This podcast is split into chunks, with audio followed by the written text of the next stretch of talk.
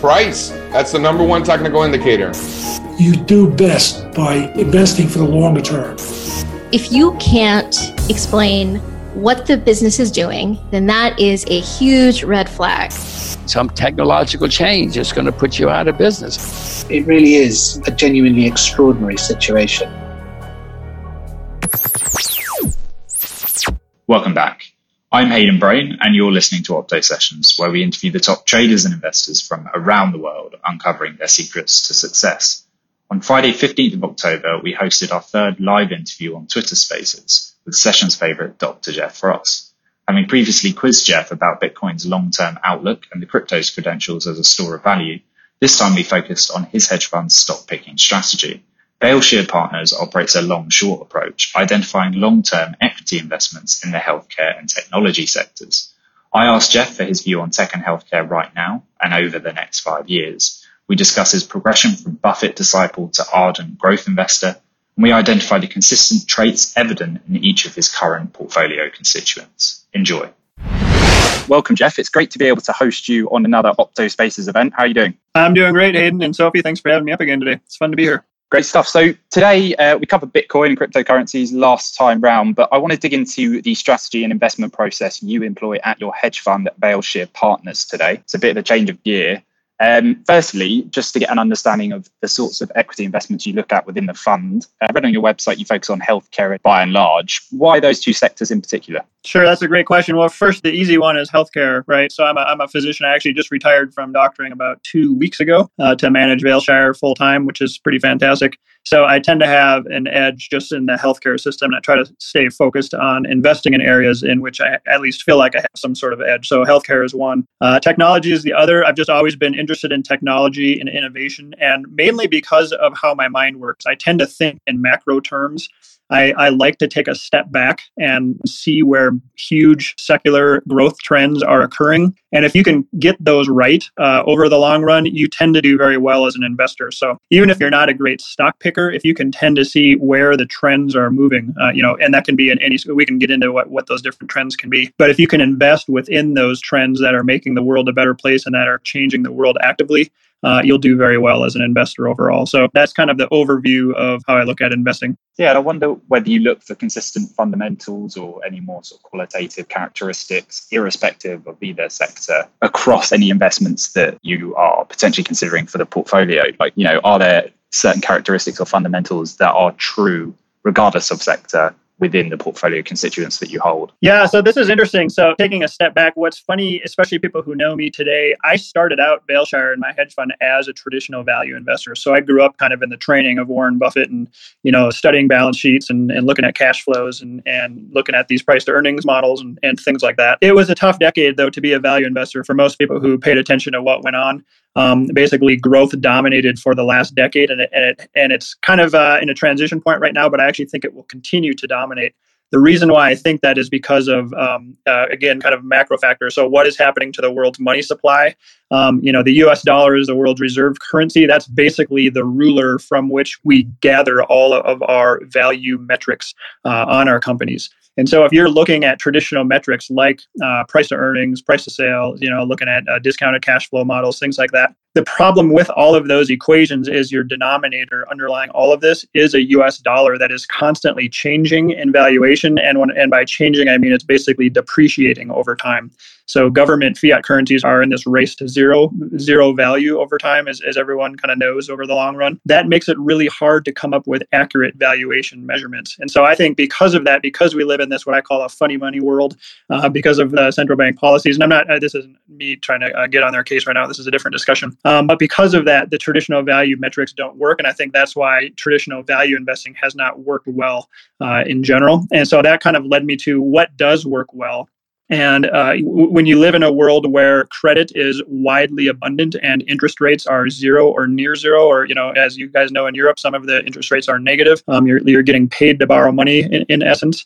Um, then I would say that the people who are best at capital allocation, so CEOs of companies who are master capital allocators, who can access free, cheap credit uh, and and use that to grow their company. Those are the kind of companies that are going to perform well, and they will continue to perform well uh, in, into the future. And so, do I look at those kind of metrics for my companies? Yes. So, so I start with my major secular trends as I was talking about, and then within uh, each trend that I see, I pick companies that I think are uh, basically taking advantage of capital allocation decisions uh, and are growing really quickly and are kind of changing the world for the better. So we can dig deeper into any of that kind of stuff. But that's that's the general overview of how I make my individual investments into equities. Site references evidence-based research as a key tenet of your investment process. So that's one of the things that goes into how you, I suppose, identify those stocks that you're alluding to there. But in practice, what does that look like?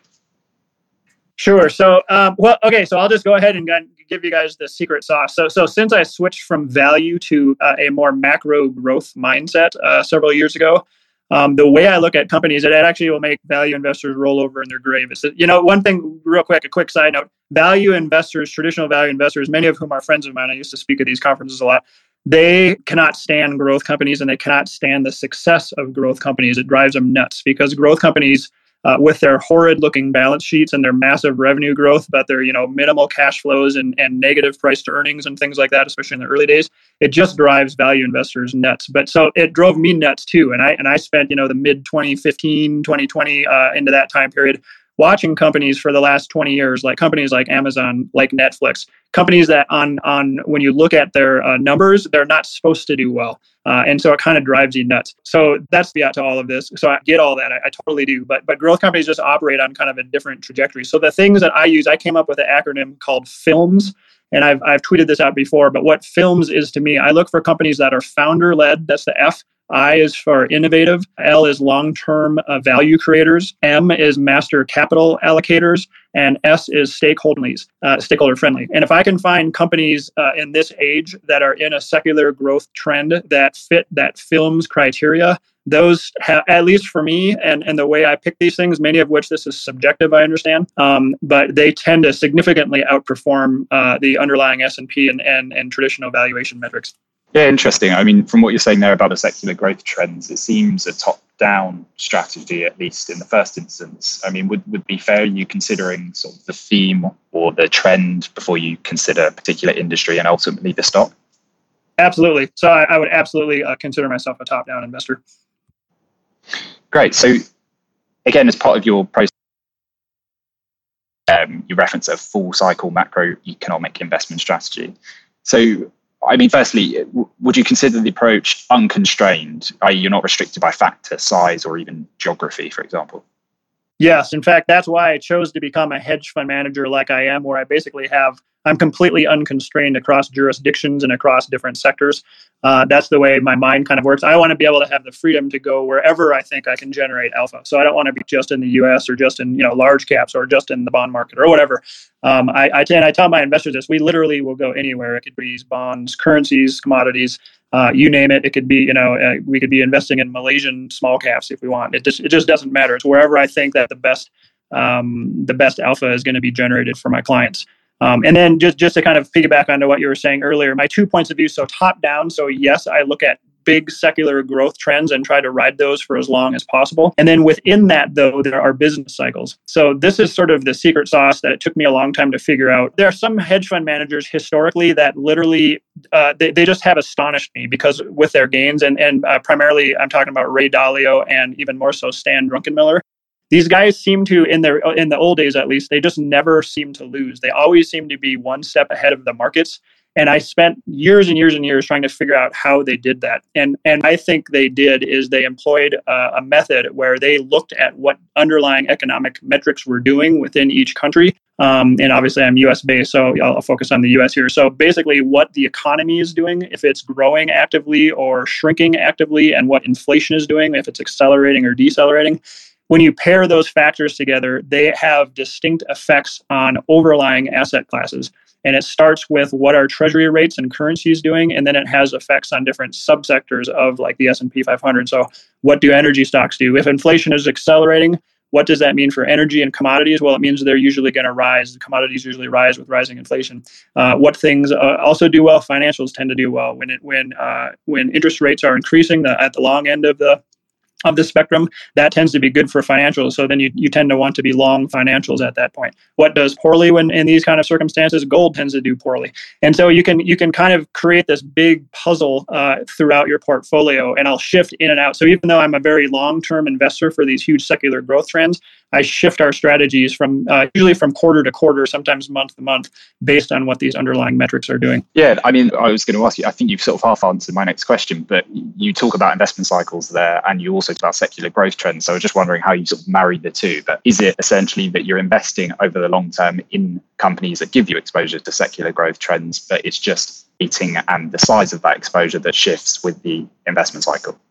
Uh, yeah, that's a great way to think. So, for instance, in my hedge fund, I, I call myself a, a, long, short, healthcare and technology centered fund manager. I'm a big fan of healthcare, but right now, because of how the market is and these underlying metrics that I was describing, I think healthcare is a terrible place to be in. So, I'm literally not long anything in healthcare right now. I would actually short some healthcare, but I'm just not interested in doing that. There's no obvious shorts for me at the moment. I want to be long for the long term uh, in healthcare, in technology, and in things like Bitcoin that I think are very long term secular bull markets. Um, but there are seasons where all of these do poorly, including mine. So, I'm a, as most people know here in the audience, I'm, a, I'm an absolute Bitcoin fanatic, um, and I and I love what it's doing for the world. But there are seasons where it will underperform, and so when I think those seasons are upon us, uh, I will take uh, defensive measures to protect uh, my core Bitcoin holdings, and I'll do the same for the technology and those films stocks that I was talking about. I'll do things to protect uh, any downside uh, losses in those areas. Yeah, great. And if we just dig in quickly to that films acronym, uh, the L for, for long term, I think it was. Um, we, we've discussed it. Secular growth trends do play out over the long term, but what is long term? Are we talking sort of multi-decade time horizons here? Yeah, I, I consider long term basically to be five years and over. So five years to uh, multiple decades, any, anywhere in there. And those are those are honestly pretty easy to see if you're honest with yourself and you just take a step back. Um, you know, one one obvious one is is sort of the shift to electric vehicles, right? I mean, everybody mocked uh, ten years ago, and now it's just undeniable uh, that things are shifting that way. Even the the old stodgy traditional car makers here in the U.S. they all have massive uh, plans for uh, electric vehicles going forward, and so so those kind of trends are things that you can just sort of take a step step back, look at, and then and then you can spend time diving down into it and finding the best companies within those trends. Um, so, but what's interesting is even in those big trends, like I said, they still are cyclical. So they'll have their periods where they do really well, and then they'll have periods of underperformance. So what I try to do as a fund manager is determine when those periods are coming, and then hedge against the downside. I want to ride the upside as long as possible, hedge against those uh, downside quarters and, and years when they happen. Yeah, and you mentioned the downside there. How are you protecting against the downside? Firstly, in terms of sort of how you construct your portfolio and size positions as well. Sure. So, good question. So, first of all, right now, I will tell you, based on the same metrics I just described, I am wildly bullish uh, in this current month and this quarter. So, I've been I've been tweeting about this actually for a couple months now. That this coming quarter, this fourth quarter of 2021, is going to be a very risk-on quarter. Uh, so, very bullish for aggressive, volatile assets. Uh, Bitcoin being the best, I think, and then other things like energy stocks, financials, uh, small cap U.S. stocks will do well. I'm, I'm, mainly again I'm primarily U.S. based here, so these are the kind of sectors that I'm I'm looking at and I'm most constructive on. I'm actually not short anything in my hedge fund. I'm 100% long, uh, which for me is um, is not super unusual. But I'm usually short something and I'm usually hedging something. But right now I'm so optimistic I'm not short anything. But say things switch, right? So say we get into next year and the underlying uh, market fundamentals change. I don't like the direction that inflation is trending. I don't like what the GDP is doing. Say in the U.S then what I'll do is I'll take the very same um, positions that I have and I'll throw on uh, hedges. And so different hedges I use. Uh, I'll, I'll, throw out Bitcoin, for example, because uh, it's it's near and dear to my heart. So I want to protect the core Bitcoin allocation I have in my portfolio, basically at all costs. So a lot of the companies that I like currently that I'm very long right now are Bitcoin miners and then even companies like Michael Saylor's MicroStrategy. I'm very long that right now. I'm a huge fan. Um, but if if I think that we're coming up to a uh, scary time where we need to be um, very defensive, I'll turn right around and short those same those same entities. So I'll stay long my Bitcoin, but I'll put shorts on in Bitcoin miners, in MicroStrategy, or I'll buy puts. Those are just as effective. You can tend to get a little more bang for your buck if you buy puts. Um, and you're putting kind of less capital at risk uh, in doing that. So those are different strategies that I employ. Uh, but currently, I'm not hedging anything in my fund. Uh, and and just to sort of double confirm on those uh, short bets, you know, are they simply there to hedge against sort of bullish or longer, or, or sorry, long positions rather than to deliver outperformance? If you see what I mean. I actually try to strive for outperformance. So on the one hand, I, I, try to basically hedge against and kind of keep a neutral approach on on Bitcoin itself. Um, but for my other positions, I will actually aggressively short. So a good example of that was back in um, March of 2020 when COVID first struck and markets tanked. Not only did I hedge, I flat out sold all of our long positions back in uh, February and early March of 2020. And we were basically sitting in a mix of cash and gold and some US treasuries. And even gold and treasuries didn't do well in the short term. They, they ended up recovering quickly. But um, uh, in those kind of real deflationary risk off environments, I'll get extremely, extremely conservative and even sell all of my longs that I'm very constructive on. Um, in order to protect our clients' downside. And then what I usually do though is when I see the winds changing again and, and things turning positive again, I'll just open up positions in all of the other equities and other positions that I had been in previously and try to ride the next wave higher. Yeah, great. Okay, well, this undermines the current markets then. I mean, the short term outlook for tech could look a little bearish. I suppose we had the 10 year Treasury note yield hitting a high last week, um, but after yields dropped off the back of recent inflation data. I mean, what's, what's your outlook for tech over the medium term if we, if we kind of look past this short term uh, ability? Yeah, tech is funny. Right now, I'm actually mostly bullish tech, but with the caveat that it tends to not do well if interest rates are rising aggressively. It actually is a good sign for technology stocks. And this gets mixed up in the public a lot. I hear this on like CNBC and, and Bloomberg a lot where they mix this up, um, where they say rising interest rates are bad for tech. That's not actually totally true. It's bad for tech if they're quickly rising. Uh, but if it's kind of a slow grind higher in interest rates, that actually shows that market participants, at least the bond market, is constructive on the future uh, and so they're thinking that the, the, that the GDP growth is going to be uh, positive and accelerating over the longer run, and that's generally good for tech and innovation. So that's the little caveat I have with that. So right now we've been seeing kind of choppy moves in tech. That's expected. I think as interest rates kind of rise and then maybe plateau a bit, I think tech will take off from there. So very short term, I'm uh, uh kind of equivocal on tech a little bit longer term, maybe getting a couple months out, I'm more constructive on tech uh, until the underlying metrics change. So I, for my Vailshire clients, I have um, all of them in, in, some sort of tech position right now. It's not as big as it normally is, but I still am long tech. Yeah, great. Well, if we look inside tech, then what themes or industries or even sub industries are you particularly bullish on uh, looking forward? Yeah, it's kind of the same old, same old. I think I think the FANG stocks and, and that those components will continue to do well. You know, software continues to eat the world. Cloud computing continues to do very well. I have specific tickers that I like. I, I know we're not supposed to give individual investment advice on here, so um, themes that I'm looking at, I, I still like things like uh, e-commerce. Um, I'm actually not in Amazon anymore because it doesn't meet my films criteria once uh, Bezos moved on from CEO. Uh, but there are other similar companies like Amazon in other parts of the world uh, doing similar things for clients. I like uh, equities that have some kind of Bitcoin strategy, um, and not to talk too much about Bitcoin because I know that's not our focus today. But I think if you don't have some sort of Bitcoin strategy as a uh, as an S and P 500 company, you are going to become a loser within the next five to ten years. And so you have to have some sort of strategy, even if it's just at a minimum putting Bitcoin on your balance sheet as a reserve asset. Um, but I think uh, so companies that are pro Bitcoin and deploying those sorts of strategies today, I look at those companies as good investments.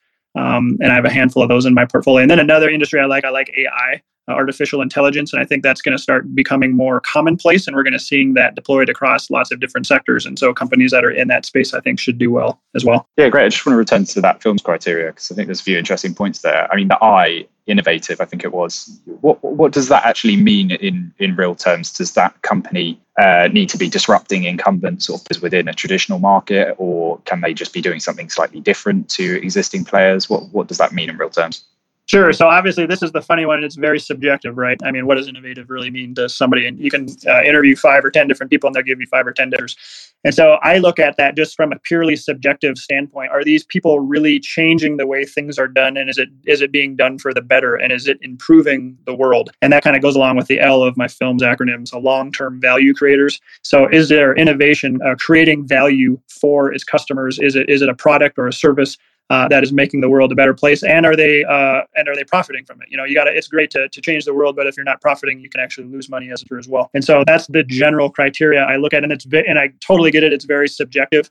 I mean one thing i would say i'll just throw this out there this isn't an individual recommendation but i think twitter is a very innovative social media company. I think there, there are tons of competitors and I think Twitter continues, you know, Jack Dorsey and his team continue to set it apart um, by doing things like I, you can't get, I think you can't get a better education uh, in financial literacy and Bitcoin and related topics than you can on Twitter. You can talk with the world's experts every day on Twitter Spaces, and you can tweet uh, with with people who are just literally the best in the world at what they do, and they're easily accessible uh, on this platform. I think that's not true on other platforms that I was initially constructive on. I, I used to be a fan of Facebook, used to be a fan of LinkedIn. Um, I don't like those companies anymore. I don't invest in those companies anymore. I don't think they're changing the world for the better. I think they're they're uh, um, clawing value from the world and taking time away from people in a detrimental way. So those are the kind of companies that I don't think are innovative in a good way, and they are not creating uh, long-term value. So again, not individual recommendations, but that's that's how I view uh, my investments. Yeah, I completely agree. Uh, in terms of Twitter and the power it has as a platform, um, I mean, you mentioned healthcare a, a, moment ago, and you mentioned that obviously you don't have any exposure to it right now. You're pretty bearish on the sector as a whole. We actually spoke to Brad Loncar a couple of weeks ago, who highlighted almost bubble level valuations in biotech specifically at the start of this year after the two record years we, that we'd seen previous. Um, I mean, you've got the iShares IBB ETF, which is the biggest one, or certainly one of the two biggest ETFs in that space. That's flat for the year. We're down over the past month as well. So, firstly, I just wondered whether you had an outlook for bio within the wider healthcare space over the medium term, even though you're not currently exposed to it? Uh, and secondly, uh, a wider outlook for healthcare when you might be back in that sector would be interesting too. Yeah, I'm I'm a huge fan of what is going to happen in healthcare and what we're already seeing the early stages of. Uh, so things like gene editing, I think, are fantastic, and I think Brad probably talked about a lot of this. I was uh, heavily invested in those like CRISPR technology companies. So, you know, CRISPR was one, um, uh, EDIT was another, and, and similar companies that are basically, you know, using gene editing technology to change these previously untreatable diseases um, where you could only treat symptoms, but you couldn't actually uh, cure them. These are literally causing cures in diseases that are just terrible for people. Uh, and they're usually, you know, most people don't know about a lot of these uh, genetic diseases. Um, but they're they are prevalent. You know, I, I, see these as a doctor all the time, but but they're they're kind of uh, obscure view from the general public these are life changing treatments. They are literally world altering, family altering, life changing, awesome treatments. So I'm a huge fan of those. I'm a huge supporter of genetic editing and that whole movement. That is in its early days, uh, early phases. We're like in you know first inning of a nine inning uh, game for those things. They're going to get better and better and be able to do more and more things uh, and treat basically individualized medicine is where I see things going instead of doctors giving like blanket treatments of uh, pharmaceuticals that help you know 75% of the population but actually don't help or harm the other 25% we're going to see less and less of that. And the reason why we have seen that to date is because the computing power just hasn't been there and we haven't had artificial intelligence that has benefited humans. So we're going to be able to get down we're going to be able to look at each person's genome look at uh, you know where the strengths and weaknesses are we're going to be able to create treatments that are tailored specifically to each individual. And this will be able to be done in a cost effective manner going forward um, using these AI strategies where you don't have to try 1,000, you know, like Thomas Edison, what did he try? 10,000 different filaments and he finally found the right one on 10,001 or something like that. That's similar to how the pharmaceutical industry and how medicine works currently. And that's uh, rapidly shifting because of technology and because of advances in technology. Prices are dropping you can use computer models now that can actually determine predetermine the shapes of proteins based on the amino acids uh, you're using in your concoction. And you can come up with tailored solutions for individuals. So i'm i'm hugely positive on this for the coming 10 years. Healthcare is the stodgiest of sectors. I, it's a very frustrating sector. It's it's overly expensive and underly efficient. Very frustrating for physicians and other healthcare providers to work in this space right now.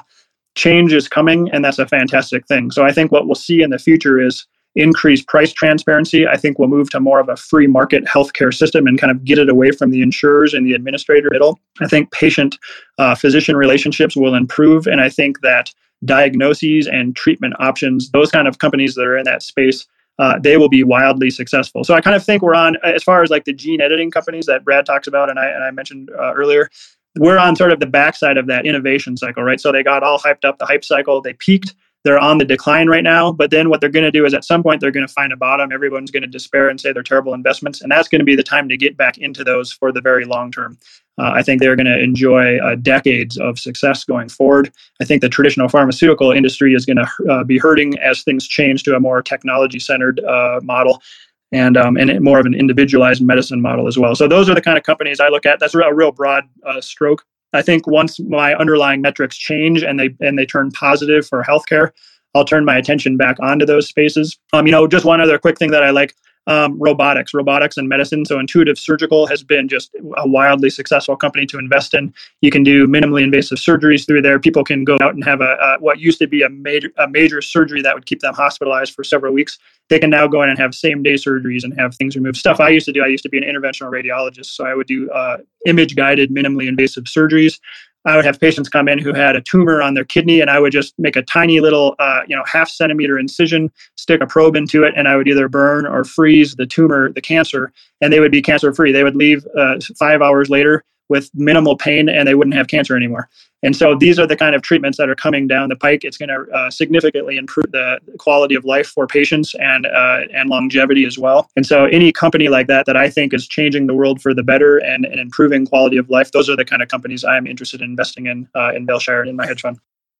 Yeah, absolutely. I mean, you mentioned uh, quite a few different themes there AI, robotics, healthcare, innovation in, in, in general. I wondered whether you actively or proactively try and identify an intersection of multiple themes and whether that actually could lead to exponentially larger returns or outperformance over the long term. Is that is is that a valid strategy, do you think?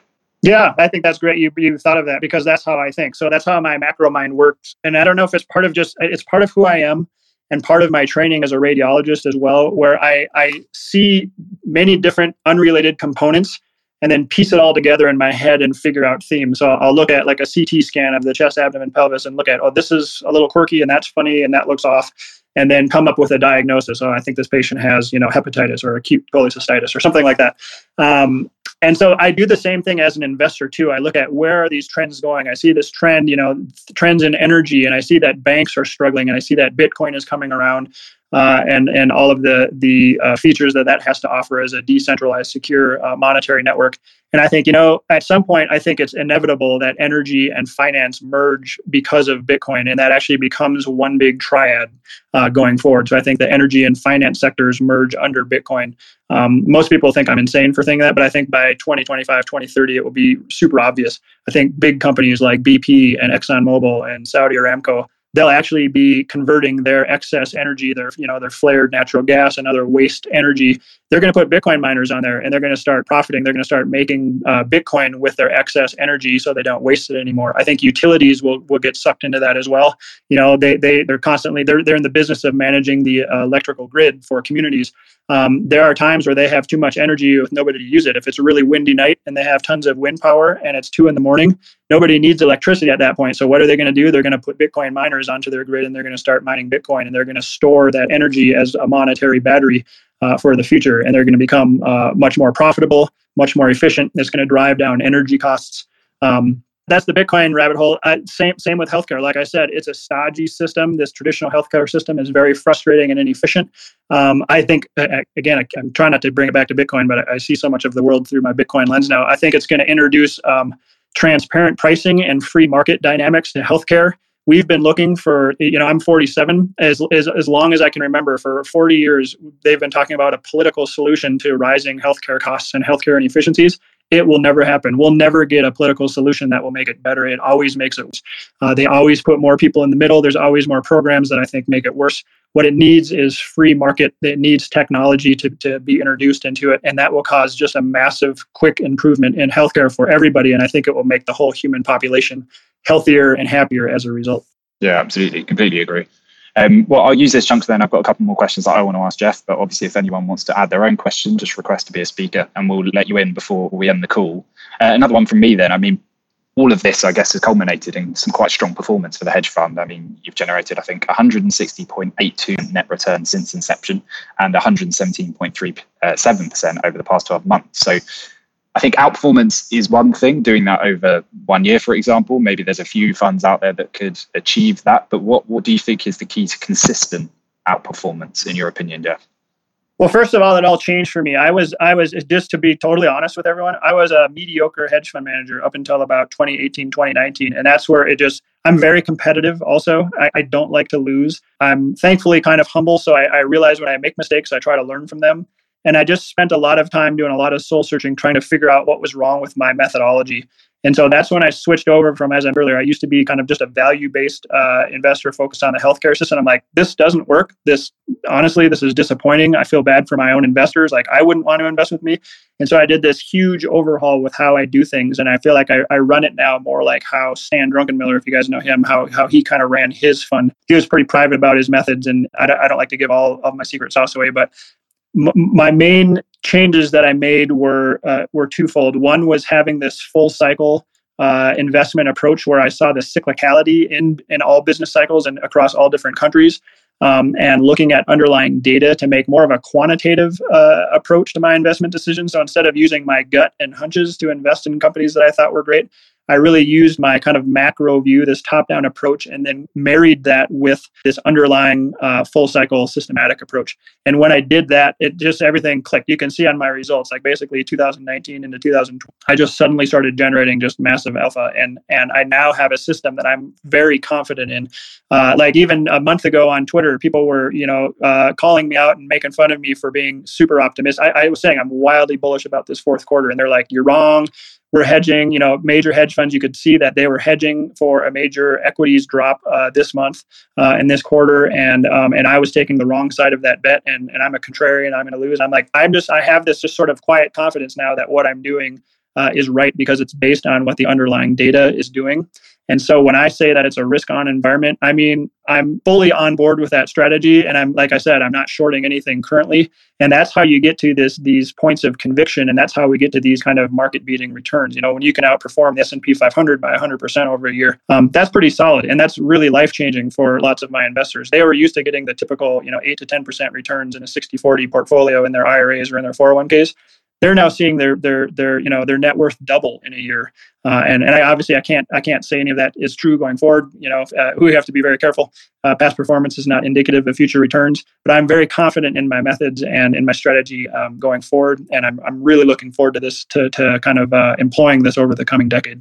Yeah, and finally, from me then, how systematic do you need to ensure that process is to mitigate any sort of emotions overtaking your uh, decision making. I imagine that's sort of fundamental to achieving these consistent returns. Yeah, the best thing that ever happened to me, and this is how I counsel other kind of newbie investors or people who have just had been frustrated with their investment returns over the last years and decades, is you can't invest with your emotions. Whenever you invest with your emotions, you're going to lose. And I have even my own clients, so I have to counsel this where, where we talk about this when the market crashes. Like like a great example is back in April May when when China uh, banned Bitcoin miners and the price dropped from sixty plus thousand down to sub thirty thousand, over a fifty percent drop. I, I was just telling my clients like you have to just not let fear rule you. If you cash out right now, if you liquidate your account, you're going to be liquidating at the bottom. Whenever you invest out of fear, when you trade out of fear, um, you're almost always making a losing long-term investment. And if you're also if you're buying out of greed, you're FOMOing in because you see everybody else is buying in. You're almost always making a poor long-term decision. And so you got to get your emotions out of it. And that's what having a more quantitative, systematic approach does for me.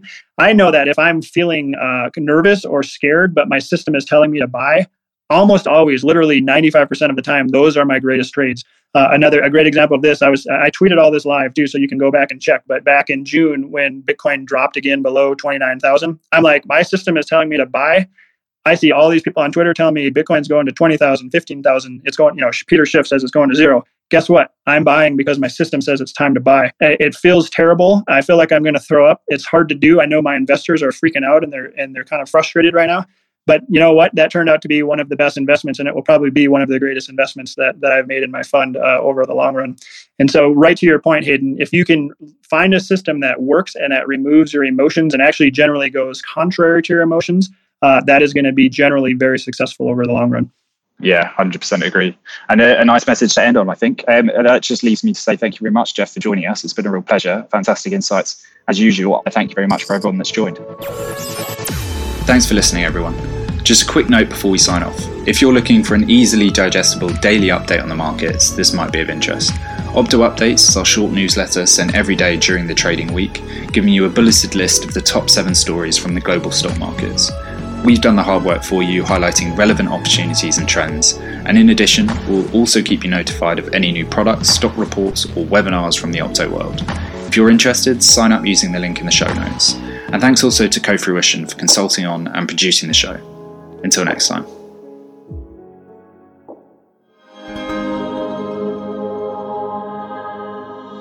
Co fruition.